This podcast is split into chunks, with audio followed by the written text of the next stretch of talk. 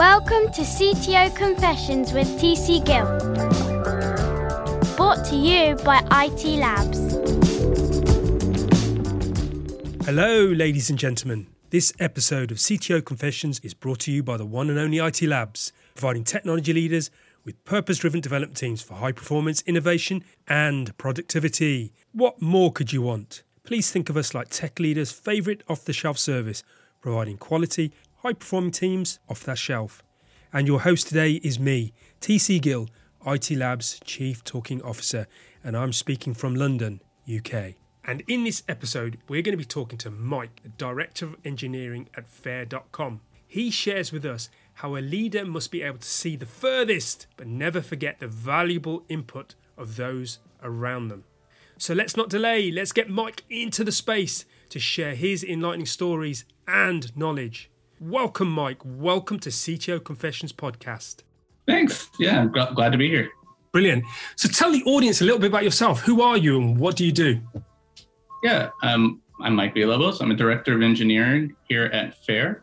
I've been a director now here for a little bit over a year, uh, manager before that, and yeah, it's uh, it's generally what I do.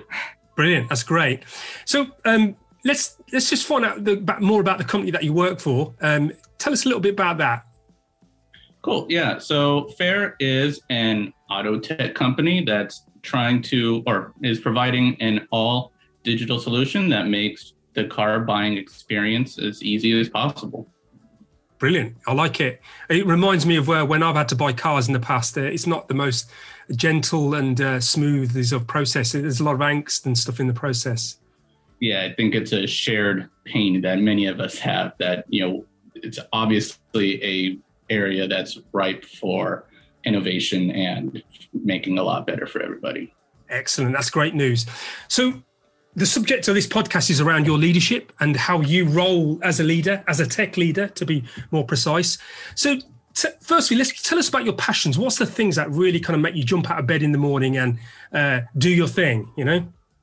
Yeah, I mean, I've really been passionate about leadership in general. Uh, ever since I was, you know, an engineer growing through, you know, being a junior, mid, senior, whatever, uh, leadership and growing the people around me and then once i started becoming a manager or director just continuing that process because i really feel and i've seen this in my experience that when you're elevating the people around you when you are or the people who maybe report to you or whatever you're just really growing not only the individual you're growing the team you're growing the company it's just this multiplicative effect that um, just works across everything so yeah. Uh, what gets me really passionate is when I just kind of see that happening. I guess when it's that that awesome feeling when you know you're seeing projects getting done, and you're seeing employees you know that you work with get promoted or or recognized or any of that stuff. That's like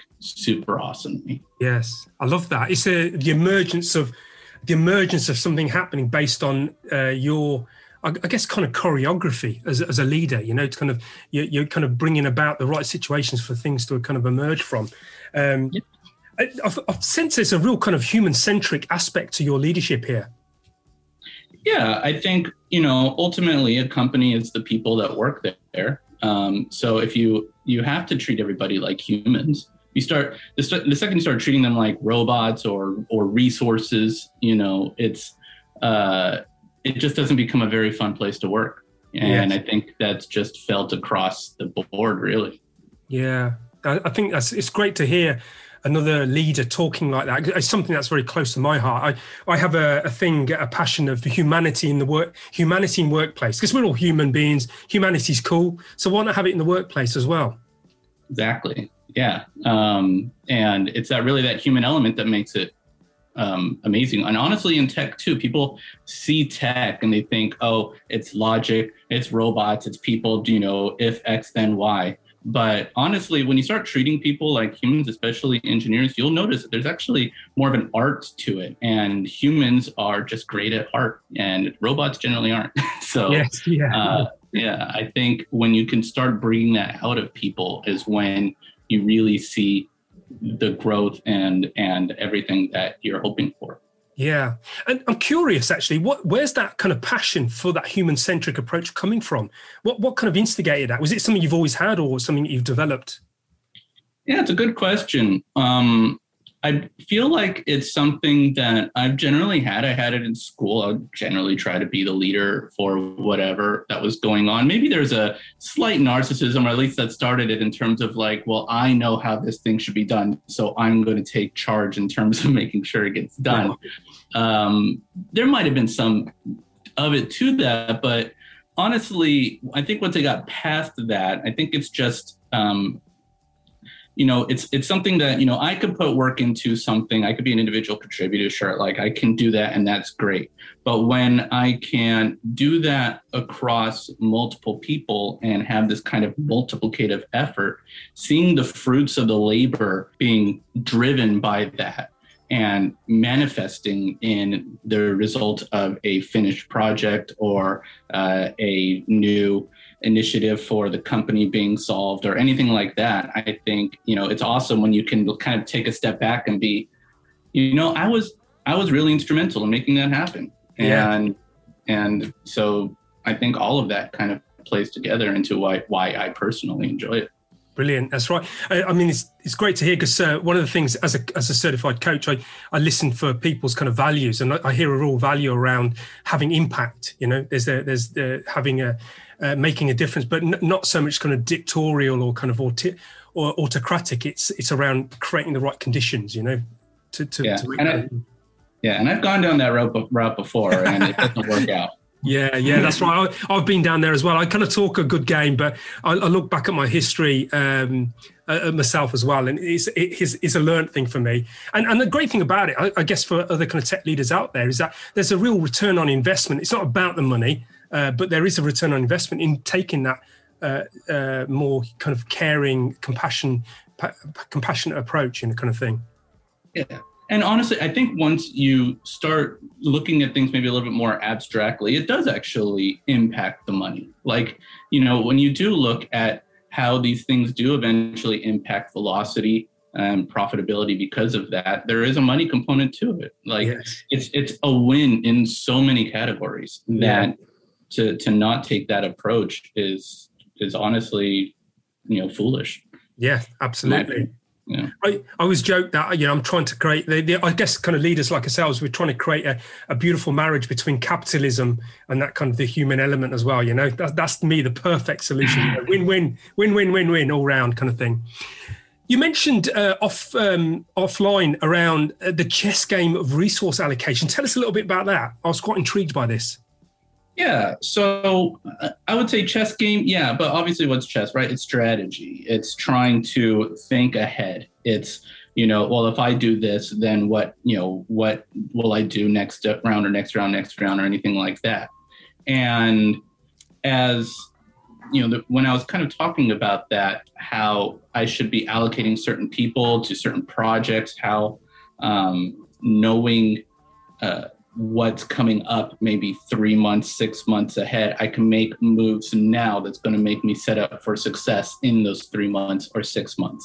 Yes. Um, so that could be uh, moving certain people to work on, you know, certain projects uh, or um, ele- or you know leading certain uh, people down certain paths or in doing inv- early investigative research or things like that where um, maybe and then on it and then telling them why they're doing it obviously. Yeah, yeah. Uh, and you know being transparent in that regard. But ultimately yeah that kind of uh, there's that aspect to it. And then also taking a more personal approach right? And why it's chess and not checkers. When it's a checker everything is the same right? And yeah. that's not how you think about ch- about chess. You have different pieces in a chess game right? You have your rooks knights bishops yes. stuff like that. All important but all who are uh, carrying out specific functions. And I think part of that people element is understanding exactly who's good at what, what they, and when you should be allocating certain people to certain things and things like that. That's brilliant. I love that analogy, actually, that kind of chess game. Just out of curiosity, going totally off piste uh, in terms of the uh, subject of the podcast. Are you good at chess yourself? um, I'm decently good. Uh, I don't play as much as I used to, honestly. Um, but uh, and I, there's been a number of tournaments I think I've shied away from just because I don't want to be proven wrong. uh, I think, yeah, yeah. You got me at tournaments. You've beaten me. I, I have never been in a tournament, so I, I, think you're up there somewhere. You know, uh, so that's that's great. And and the Alec, this kind of looking ahead and being strategic. I, you know, the, the analogy of you know uh, the the three move win or whatever it is. You know, check checkmate and kind of. Uh, obviously, it's not quite like that, or has it been like that? Have you kind of planned ahead enough, and it's kind of gone? That's gone exactly how how I thought. No, and I don't think it's that's even something to expect, right? There's always going to be some external factor, internal factor that's going to you know change your plans or uh, you know things aren't going to always work out the way that you expect them to. And then that's when you need to be agile right? That's when you need to uh, be reactionary. Yeah. um, you know chess for all of the you know permutations of the game it's still less than i think the permutations of life. So you have to be uh, really reactive to those kinds of things. Yeah that's right. It's the, the old agility piece coming in again but on a kind of bigger scale. Um, coming on to your uh, team then, okay? Because I, I, guess the uh, the holy grail of all tech leaders, all leaders, in fact, is to have kind of you know rock star, super performing powerhouses of creativity and innovation uh, in their kind of teams. How would you go about creating that? Yeah, so um, obviously you're going to start. Let's say you have a team of fresh engineers, and and I've been put in this position too, where um, you're not familiar with everybody and and who you know what they do. So um, my team sizes, first off, you know, I, I tend to have around you know three to five people in any given team, and then I manage right now um, three teams. So yeah. that's r- relatively my scope. And then I, even though you know, I have my managers, and then I have and then I have the people who report to them. But I try to I first thing I did was I set up one on ones with everybody. I said, "Hey, I need to know who you are, so I and I, and I need you to know who I am." So yeah. I started chatting with everybody and and figuring out who they are, figured out what they're passionate about, and then based off of that, you start seeing people um, more or less um, falling into what I would say three categories of what they're great at. Um, there are people who like like myself are, are decently good or good at leadership, if I could say I'm good at leadership. Um, and then there's people who are uh, really good at being uh, an individual contributor uh, or programmer or engineer or however you want to call it. Um, they're very highly technical. And then there's people who um, kind of sit in the middle, but are what I tend to call architects. People who um, are more systems engineers and think about the bigger picture. And while you're not going to get like one person is like great at one thing and is terrible at the other things. Um, there's generally gradations for each person in, in, that space, but you through that experience, you can kind of see certain team structures forming. You wouldn't want to put all of your architects on one team, all your leaders on another team, and all of your uh, programmers or engineers on another team, right? You want to try to start sharing it around so that you can try to get a good compensation of each. And it's something that you just kind of learn through experience, learn as time moves on, and then uh, you know you start maybe thinking about well maybe they're not this person is not uh, performing as well as they can be on this team because you know they're but they might perform awesomely on this team because you know there's an imbalance between all of those things. So this is where that kind of strategic thinking there. You obviously want to make sure that they're you know you're going to be talking through this but honestly in my experience as long as you've shown or you know the value in making these moves like people are are usually happy for those things yeah. to happen so. Yeah that's good. I like that. I love the idea of uh, giving people the intention of why you're doing something. You know you're, we're doing this because of it or this is the thinking behind. In fact i was talking to a um, a, a client the other day and the importance of knowing where where they're going with something the thinking behind that is really important. I love how you how you're going to giving information out you know uh, where we're going and why we're doing that you know kind of thing. So that's brilliant. That's really good. Um, and during your kind of covid period how, how have you found that? Because this is this is the big elephant in the room the size of the size of a an elephant, but it's in the shape of a, a COVID virus. What, what's that been like? Yeah. Um, it's been interesting, right? A lot of things that we used to take for granted from everybody being in an office uh, was is was a little bit more difficult. Like one thing that was great in the office was being able to just grab a couple people, go to a whiteboard, yeah. and say, "Hey, let's just solve this problem real quick," right? Yeah. Um, and while you can do it through Zoom, it's not quite the same, and you have to schedule and stuff like that. You have more meetings.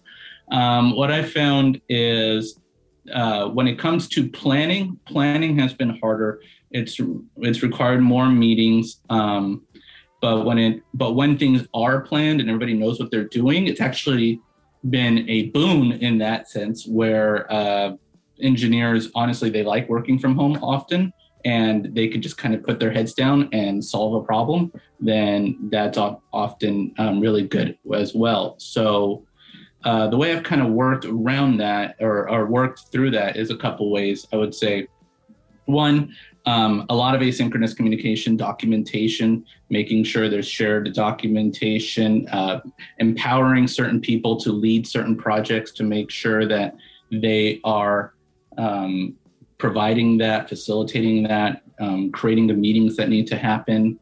And then uh, when it comes to career development, mentorship, getting engineers to work more collaborative, collaboratively together. Uh, you know, really encouraging things like pro, uh, pair programming. Yes. Um, you know, it doesn't have to be a meeting on the calendar. If you just want to talk to somebody, hey, can we just jump on a call real quick? We'll share a screen and we'll work something out. So, okay.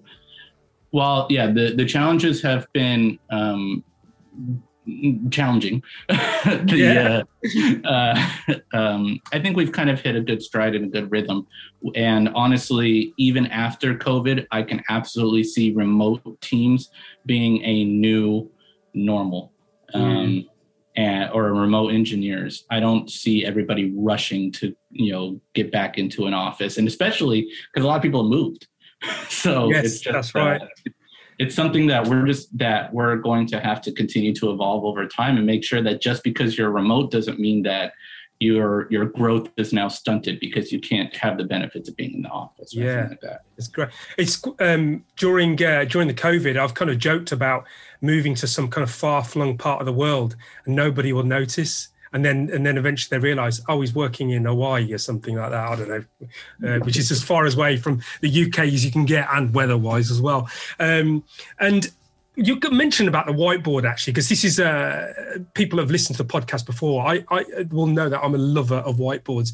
I think they're these beautiful white slabs of collaboration and discussion, and and and they just seem to have this kind of gravity. They have a kind of collaboration gravity. When somebody gets a pen out and starts drawing on it, everybody else wants to have a go, you know, kind of thing, you know. Um, and um, so with remote teams, how do you kind of suggest other tech leaders or yourself how are you going to uh, bring that magic back? Yeah, it's a good question. Honestly, you know, we've used some online tools to, um, you know, have everybody kind of draw on different, you know, virtual whiteboards. Um, you can have shared lucid charts or stuff like that. Um, the best you could do is attempt to emulate the experience. It's never going to be the same. No, that's right. Um, it's, it's just not. Um, I wish it was, but yeah. Uh, it's. Uh, but honestly, um, this is where I think, and, and you would kind of get this with the whiteboarding strategy too, but more or less assigning somebody to be a leader to, um, and I, and this doesn't need to be the same people too, um, but and, and but basically saying, hey, um, start drafting up some proposals or you know talking to different people to get their ideas put it down in a lucid chart or some kind of uh, you know documentation there and then let's have a meeting to kind of circle around it and then we can collaborate make changes make suggestions things like that. Yeah. Um, you can get close to that experience but it's still not the same. And, and honestly the virtual whiteboards i think it's it's it starts descending into chaos pretty quickly too i, think. I can uh, imagine yeah. Because uh, yeah. everybody everybody's got a pen and they're not going to get in each other's way. They're all having a go you know? Yeah exactly. Everybody's got a pen. You can fit five people in the space of one it's yeah chaos. If um it's interesting you mentioned uh, I, I, don't mean to kind of put, uh, put a plug in it but lucid charts i'm a big fan of it you know? Um it's uh, it's a fantastic, and I always kind of pop it up, and it's very quickly able to kind of uh, give detailed kind of theories. I also I, I love it that much, and this is going to sound really weird, but I'm going to share it anyway. Is that if if Lucid Charts was was a potential partner, I would have run away with it by now. I love that tool so much, you know, kind of thing, uh, because of the collaboration, the ability to kind of knock up ideas very very quickly is just brilliant. Um, but but I guess the other thing is is that a lot of companies don't have the ability to be able to you know like a, a pen pad. Not every engineer has one, you know, which then kind of creates a, an inability for people to start drawing. Yeah, um, that's a good question. I think if you keep on, um, it, we have to just kind of keep looking at the different tools and stuff. Um, I haven't seen a great solution for it. Like I said, um, if somebody wants to draw on a document and use that, or hell, even have like their own draw physical drawing show it to the camera. I like I don't know. Yes. um, yes. But Yeah. you know, it's something that honestly, for me at least in my teams, it's the lucid chart route has more or less um, worked for what we're trying to do. Again, not as good as as whiteboarding, but you Yeah. know, I haven't really had a problem or somebody is like, "Man, I really wish like Yes. I could draw something." yeah. Yeah. One of the things that we notice about tech leaders, um, especially in the tech space, is that there's usually a kind of blend of uh, of in-sourced, outsourced, uh, in-house uh, kind of people, contractors as well. What, what's the what's the kind of solution you have there? Is it kind of one one thing, or is it a, a number of different things? Yeah, it's a, you know we have a blend of internal uh, resources and contractors as well. Sometimes it's just easier to rapidly hire some contractors or contracting groups to solve a problem, or just add more resources to your existing teams. Yeah. Um, so yeah, we have a blend of both. And and what are the challenges that you've kind of noticed, or uh, any solutions that you've found about making that easier as a leader? Yeah. Um, in terms of outsourcing or you know uh, contractors, the I would say some of the problems are often you know you're you're generally going through some contracting firm. You'll have to work with them to make sure that you're still getting quality engineers. So um, we have a vetting process. It's an accelerated interview process, as they generally do there. But um, I always make sure that anybody that's coming into at least my teams, I've at least talked to and vetted myself um, or interviewed, um, and had somebody else on my teams interview them as well. So they're not completely just thrown in. And then once they are in the um, company, you want to make sure that their work is scoped. You want to make sure that a contractor is also feeling like you know they're not bored. They're not just sitting around doing nothing, obviously, because then Yeah. why have them? Yeah, that's Um, but ultimately, um, aside from you know the HR logistics of a contractor, I've generally treated them just like I would treat any other internal engineer. Yeah, um. I yeah, because why wouldn't I? you know, yeah. again, I Again, don't it's- like people like machines. Yeah, that's right. It's again that human centric stuff. You know, there. You know, uh, we used to, I used to be a contractor many years ago uh, when I was in the embedded space, and uh, and being a contractor, sometimes you did get treated differently. We used to say, you know, we're humans too. We do have feelings. You know, um, but that's great to hear. And uh, and any other tips that you've got for kind of creating high performing teams? Uh, you know, to to get the the really best out of them and uh, deliver the value that you want and to the business. Yeah, again, like so when I was talking earlier about understanding, you know, who's good at what, um, a lot of that is, again, is keeping that human element, making sure you're regularly checking in with them, uh, doing one-on-ones, doing, uh, you know, making sure that they are feeling supported. Often, I think engineer people in general, some of them they're going to excel no matter what, right? They're go getters, however you want to say it. They are going to tackle every problem that's thrown at them. They're, you know, maybe they're the leaders or whatever. That'll just naturally happen. Other people have a ton of potential, but they kind of lock it away under this kind of layer of, I don't know, say insecurity or um, or just being shy or whatever you want to call it, right? So Yeah. it's really trying to understand that and say, okay, I know you're great at this. So I'm going to start, you know, either giving you more responsibility or giving you more projects or stuff like that and work with them to figure out exactly what their comfort level is. But often the people who are quietest are are are quiet, but they're thinking, oh man, we should be doing this and this and this and this, but we're not. You Yes. know. Yeah. So getting that out of them and making them feel comfortable with sharing that, I think, is huge. Or else then you have an echo chamber with just the loudest people in the room, and you have a bunch of other people who are begrudg- begrudgingly going along. They need to want that. That's right. You need that honesty, the trust, and the uh, uh, what, what's the five dysfunctions of a team? There's the trust, and then there's kind of uh, fear of conflict or fear of uh, not conflict, but uh, good debate. You know, healthy debate. Yeah. You need that to uh, to because people have different perspectives. And would you believe it? I used to be shy. I used to be a shy person, so I'd have been one of those people that would have sat in the background, you know, saying nothing. And I was full oh, of great ideas. oh, me too. People were always so shocked. For, you know, there's the um, what is it? The you know where, where you just feel like you you don't deserve where you're at. Um, you know, or you know the kind of what can I think of it? The um, anyway, um, I, I've told my engineers that before. It's like, you know, I've often had that feeling too, where I'm like, you know, I I a imposter syndrome. That's what I was thinking. Yes. yes. You know, so many people have that, right? They're like, I do not deserve where I'm at. I'm an imposter, stuff like that. I had it for the longest time too. Most of my engineers, if I tell them that, are shocked. They're like, "You really?" I'm like, "Yeah." I kind of have it now too, but but what, what I tell them too, because they'll come to me and they'll say that they have it, you know, I'm like, look, I think you're awesome. You're looking at your peer reviews. They're thinking that you're awesome. Eventually, you have to just like start letting that sink in yeah. and say, yeah, you know, I'm not an imposter. I'm actually deserving of where I'm at. Beautiful. And another big thing, um, which I wanted to touch on real quick, um, that I think is, is so important, is transparency. Um, letting the engineers know what's going on and not treating them as again just um, I have this task, go do it. Mm.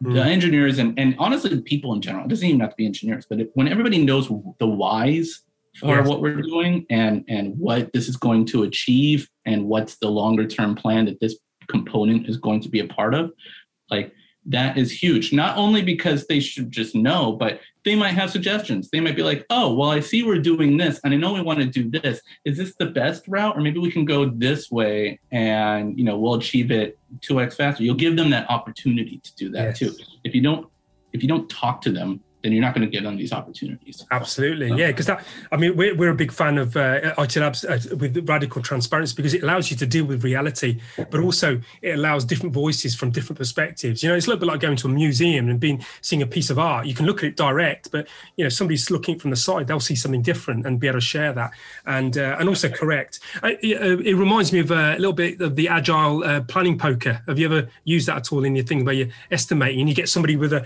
with a one and somebody with a I don't know what the big number is, but yeah. yeah. yeah. Yeah. Yeah. Yeah. Um, yeah. I think it's, it's very much that too, right? Um, where, you know, there's certain tasks or whatever, one person might think it's way harder. And then another person is like, oh, well, actually, if we just do this, we can do this in half the time. And you're yes. like, oh, well, great. But if everybody has blinders on and you're not giving them the full picture, then how are they going to be able to do that?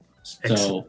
So, yeah. uh, my always approach with transparency and and it, I and I talk about it in terms of what they're working on. I talk about it in terms of what other teams are working on. I talk about it in terms of what the company vision is. Like my general rule is unless somebody tells me not to tell something, not that I don't have my own discretion, but yeah. like, I'll just I'll just share it. I'll just make yeah. sure, hey, this yeah. is what everybody's doing um, at the very least, so you know, and at you know at best, you're going to propose something, you're going to think of something cool that we're going to do that's just going to augment all of this stuff. Absolutely, yeah. It's, it's almost like an accelerant on innovation, creativity, and kind of collaboration. You just you throw it in there and let people know. This actually brings me on to a, interesting. I want to go backwards a little bit towards the COVID nineteen and the remote working, because one of the things that's challenging around working remotely, if you're in a room with somebody, you can overhear conversations. You can even sense the feeling of what's happening in in the space. You know, you get this sense that oh, something's somebody's upset or somebody's really happy. You know, how, how have you kind of dealt with the communication issue because that yeah. must be crippled as well. Yeah, there's definitely a cultural aspect to that, right? So sure, there's the overhearing or whatever, but there's also just the community aspect of being with a group. So we've employed a couple strategies here. Um, one thing is we have what we call co-working sessions, which is just a couple hours a week, and uh, you can however you want to change it. But basically, where there's no agenda, it's just a Zoom meeting. People can just hop on and just chat about whatever while they're working.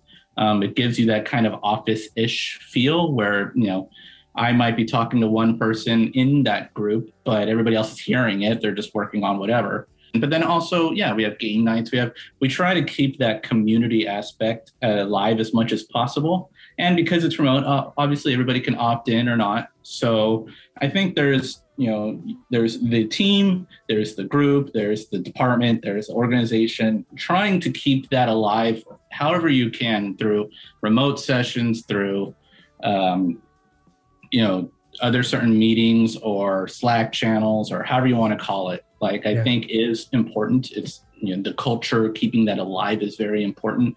Again, nothing is going to be the same as actually physically being there.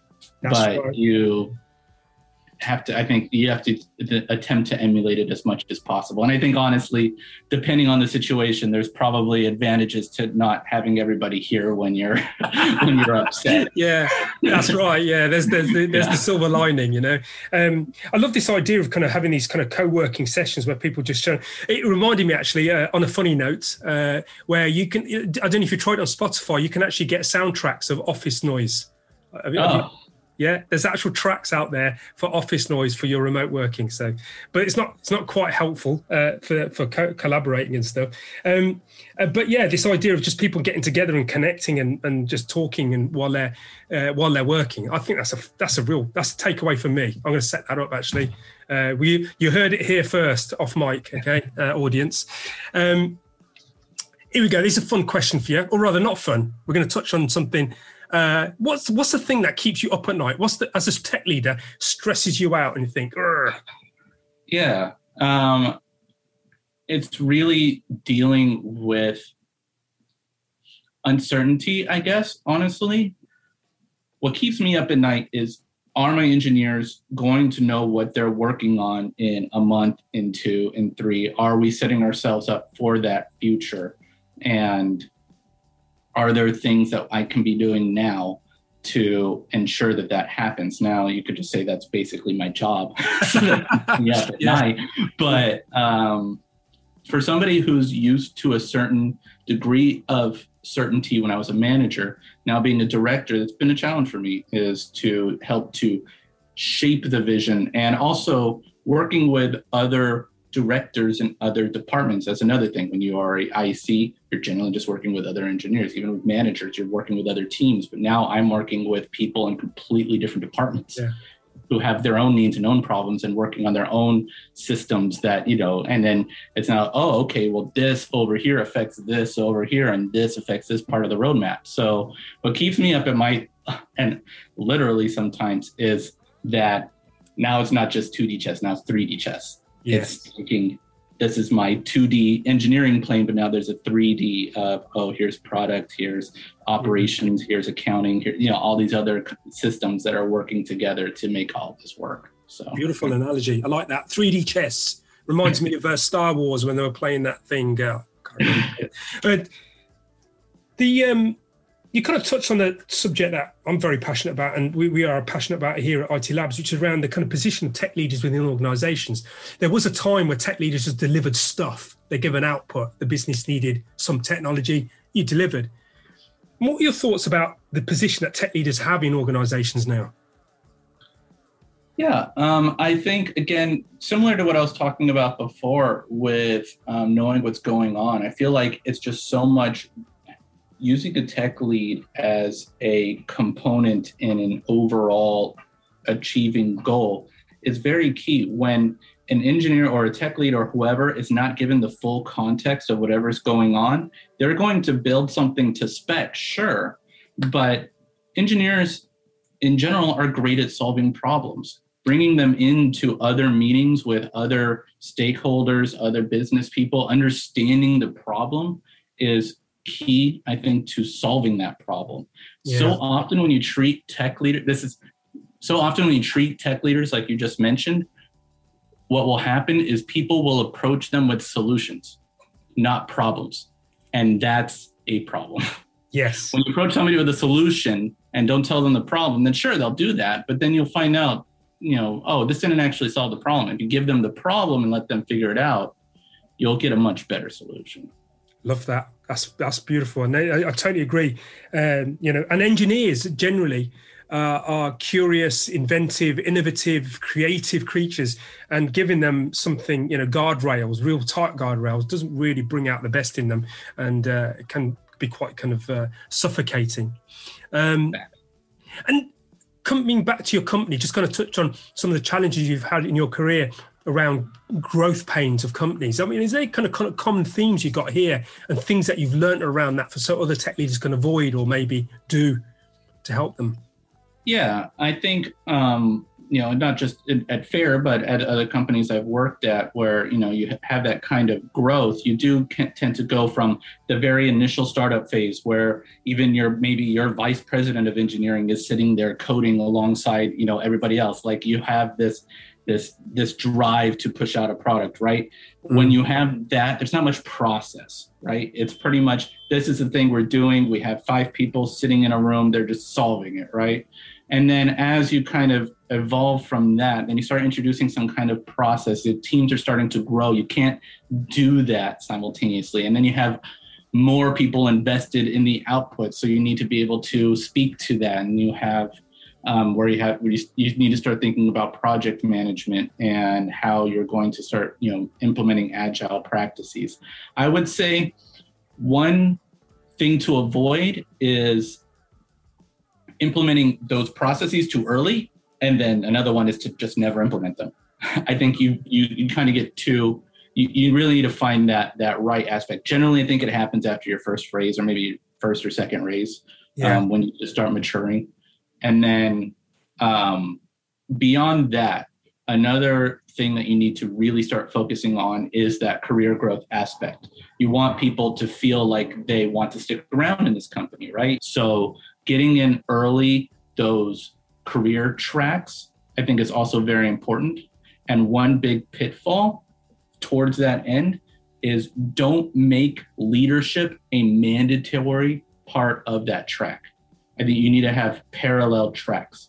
If somebody feels like the only way to get promoted is to become a manager, then you failed because there you can get so much out of somebody by just letting them continue on an IC track.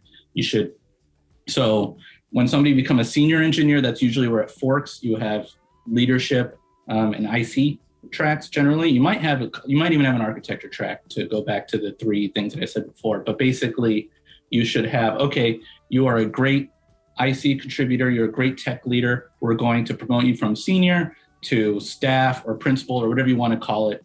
But it's basically, or we can promote you to manager. And if you're a manager, you're people managing, you're doing all this stuff. If you're a tech lead, you're elevating the technical part of the organization, but you should make that apparent, parallel, yes. and you know, so everybody just feels like they can choose the best path for themselves. I have seen it. I've worked in company or worked in situations where the only way somebody felt like that they could elevate themselves was to be a manager. And I've seen great technical engineers be terrible managers. Yeah. And then it just ruins it for everybody. Absolutely. So that is a huge pitfall that that companies need to make sure that they avoid that's a great one to bring up actually because uh, yeah i've seen examples of this myself. Um, in fact we we got one of our previous guests who's uh, an engineer at google and he actually said i don't want to become a cto i love my technology. I love leading uh, from the coal face i love doing that. And I thought, and, and of course, Google have honor, honored that, which I thought was a brilliant kind of uh, uh, way to be, you know. Uh, so yeah, hopefully that's inspired uh, other tech leaders out there to kind of uh, create those parallel paths, so people don't feel as though they're going down the wrong rabbit hole, you know, go down the right rabbit hole.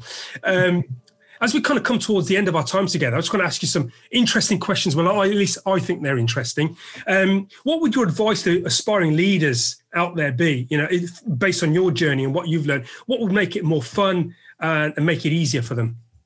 Yeah. So there's a couple things to, to kind of point on. One, this is something that organizations can do honestly a lot better at least in my experience is often tech leaders man or first managers and stuff like that don't get any training it's just generally hey you're a manager now Um, go do that. and you're like, Yeah. okay. And what were you used to before that, right? You you used to being a senior engineer and and building out projects and knowing exactly what you're doing. And if you take that same philosophy to being a manager, what you're going to do is what I actually did first is you're going to start micromanaging the hell out of them. You're going to say, okay, this is all that needs to be done. You do this part, but here is exactly what you need to do. And you do this part, and here's exactly what you need to do. If you start doing that, they're not going to like. I was literally, I remember this. I literally was writing tickets and putting code in the tickets and telling them they need to put this code in this file. this Oh no. Okay. Don't do that. I, did not get, I did not get a lot of uh, good feedback from that. Um, so, but when you start treating people more, again, as collaborators, right? You shouldn't think of yourself as a leader or per se. You should think of yourself as just another engineer, another collaborator, right? If you treat them like that and say, okay, this is how I feel, you know, what do you think about this? What do you think about this? What do you think about this? Or, hey, you, um, we have this area where we're not really sure what we're going to do here. It's your job to figure that out like you know start collaborating in terms of that but also delegating and and empowering people to solve those problems and you're going to get much better um, stuff there so avoid um, the the micro the the instinct to of control i think Yes. at first Yeah. um, so i learned that one early the other one is make sure as a lead your job is to ensure that everybody knows what they're doing um, and and and, you know what to do basically. You are thinking two three sprints ahead. You're working with other teams you're working with product whoever to make sure that that is kind of formulated out. Yeah. so um, yeah i think honestly it's practice experience and then feedback you should be asking your other engineers for feedback you should be giving it back to them you can ask other managers your or your boss or mentor or whoever you want to call it communication keeping that alive and open it's so important Yeah, I love that. Feedback loops, big solid feedback loops kind of uh, allow the system to create a learning organization. You know, it's about uh, it's about getting that. I'm curious as to how you got that feedback. You know, when uh, you were kind of uh, giving the tickets out, did somebody say, um, "Let's Oh, yeah, my- yeah uh, one of my senior engineers um, he uh, he he very candidly said this was not good uh, how you're doing this. And also he disagreed with my approach. So um, Yeah. you know he was like well and and he did it the way i should have gone about it which was like this is not great. Maybe we can do it this way. And he was right. And so i Good. think we ended up going his way anyway. So um, you know you have to really set aside that ego Yeah, Um, absolutely. Yes. Yeah. I, I'm hearing a, a good, uh, great leaders are learners. They, they, they're open to all feedback loops, you know, the ones that are painful, the ones that are pleasant as well, uh, and then kind of using them in a, in a good way. So it's really good to, and great advice for, uh, for other leaders out there.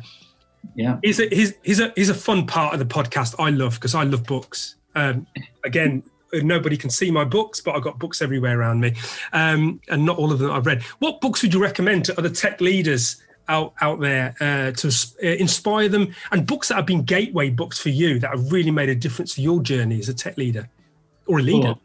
Yeah. Um, honestly, I'm not huge on books.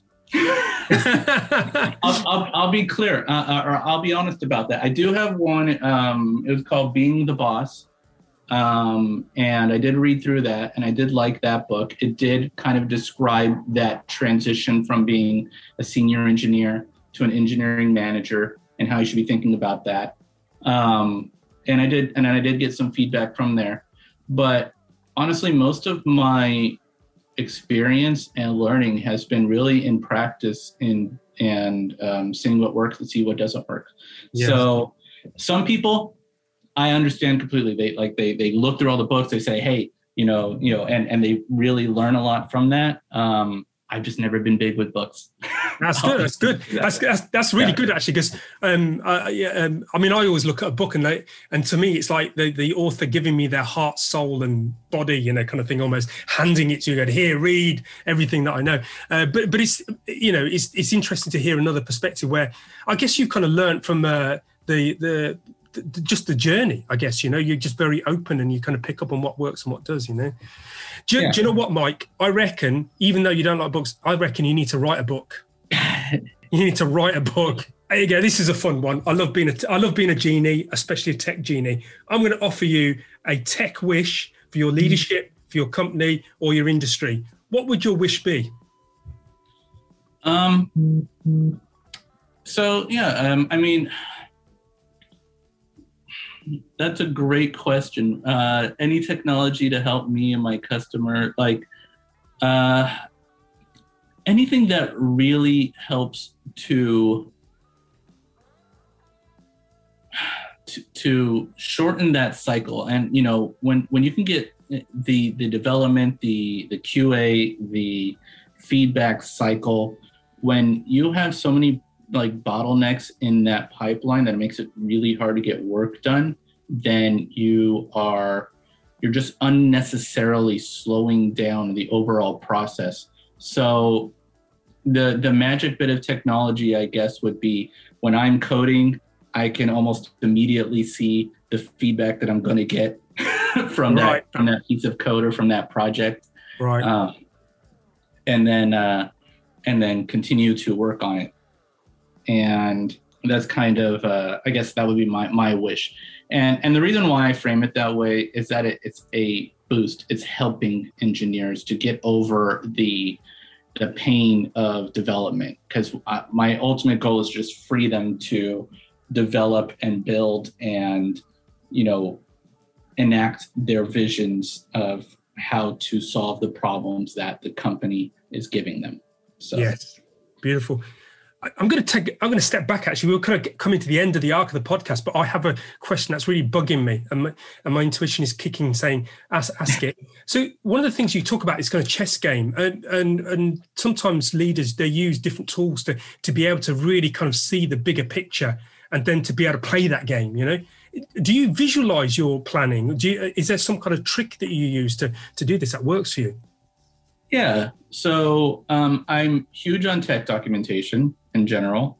Uh, and I think there's almost an abstract way of doing that. So, tech documentation for projects, um, tech documentation for um, like roadmaps and stuff like that. And when I say tech docs, um, we can be product product documentation, do PRDs, anything like that.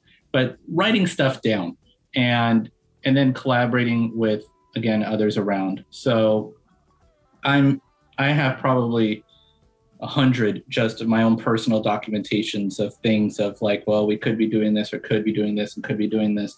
95% of them never see the light of day. Yeah. But, you know, the 5% that do, you know, I feel one, I've got more or less a leg up on it as I've already kind of started thinking through it. Yes. Um, and two, it gives me a foundation to, if I'm going to delegate that to a team or to a person or something like that, I can start telling them what my ideas are. And again, I try to shy away from telling them exactly how to do it, but basically saying, this is how I feel we can do it, but this is your project. I'm going to look to you to kind of mold it, and I will be there to guide and to give you any kind of clarity that you need or help you avoid any pitfalls that maybe I have experienced in my career. But ultimately, this is your project and this is your baby, and you're going to do that. But maybe that originated from a musing or document that I wrote, you know. That's great. it reminds me um, again this is something i always uh, encourage uh, clients to do which is journal okay? And what you're doing there is kind of tech journaling. You're kind of sharing your ideas you're kind of creating them formulating them. There's an act of something about the act of putting pen to paper or fingers to keyboards um, uh, that that allows another part of the brain to kind of start visualizing seeing the path forward it's a very agile iterative kind of approach i guess you know yeah absolutely yeah, I love that. There you go. Tech tech leadership journaling. We're going to call it. you heard it here first. um, so as we come to uh, come to the end now, okay, what would be the key takeaway that you'd leave for the tech men and women leaders out there as a gift, as a as a parting kind of uh, key takeaway? Yeah, I mean, the it's it's a phrase that obviously felt very punny being the uh, company that I work for, but it, I've honestly been taking it to heart. What does fair mean, right? You know, um, what's fair to me? What's fair to my engineers? What's fair to my customers? What's fair to the business? Like, you know, if you just allow the loudest person or, you allow people to take advantage or you allow people to uh, be unfair, then you know that's obviously not great and nobody wants to be in an unfair kind of situation so what does that mean for me? And i'm just constantly thinking about it. You know as i'm interacting with this person am i being fair to them? And am i working with them to help elevate their career? Am i making this a great place to work? And when i'm thinking about a product you know what is the user journey? What is the user experience? What is this solving for them? Um, if we're thinking about the unit economics of a new product or catalog or an item or anything like that, you know, how can we price this that is fair to the customer, and fair to us? Are we taking advantage of anybody? All of these things. So constantly fighting for fair um, is a huge thing for me, and you know, it's it's a phrase that I constantly keep rolling around in my head as I am making the different decisions that I have. So to do. Brilliant. Love it. I, I love it. I, honestly, you, you, had me the t-shirt. That's brilliant. I love. I love. fairness is a huge value of mine, and so it's a great note to finish on. So thank you, Mike. Thank you for your time. It's been beautiful having you on board. Awesome. Thanks for having me. Appreciate it. Hey, I learnt some great things from Mike in that session. How about you? What were your key takeaways? I love Mike's perspective and gratitude of his teams around him. See not only his proficiency as a tech leader from a tech perspective important, but also the human element, treating the people fairly around him to invite the emergence out of them through authentic empowerment. So, I've got some key takeaways that I'm going to share with you before we close our little audio journey here. My first key takeaway was the reinforcement of the power of transparency and open communications thus creating a good working environment that motivates people. Doing things such as being clear on requirements, crystal clear, absolute clarity, as well as acknowledging the input from those around you so you can help your team develop and improve their thinking. My second key takeaway is around proficiency. Being proficient in a particular skill, a tech skill, doesn't automatically make you into a leader or a tech leader. It's more about people than it is about the vast knowledge on a particular subject. Sometimes I like the idea of tech leader being converted or translated to tech people leader. That way, we realign our efforts into what really matters, which is nurturing those incredibly clever, smart people around you that are going to deliver the business value. My third and final key takeaway is to see your tech people leadership game through the lens of a chess game. Being a good chess player that you are, you trust every figurine you have on the board, every team member, and let them do their own thing in finding new and better ways of doing what needs to be done.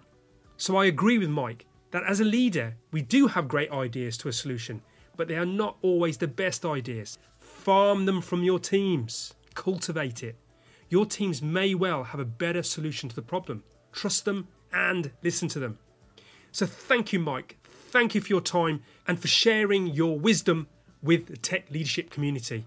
I look forward to hearing about the continuing success of Fair.com and how your tech people leadership continues to deliver great business value to the organisation and its customers. Thank you again, Mike.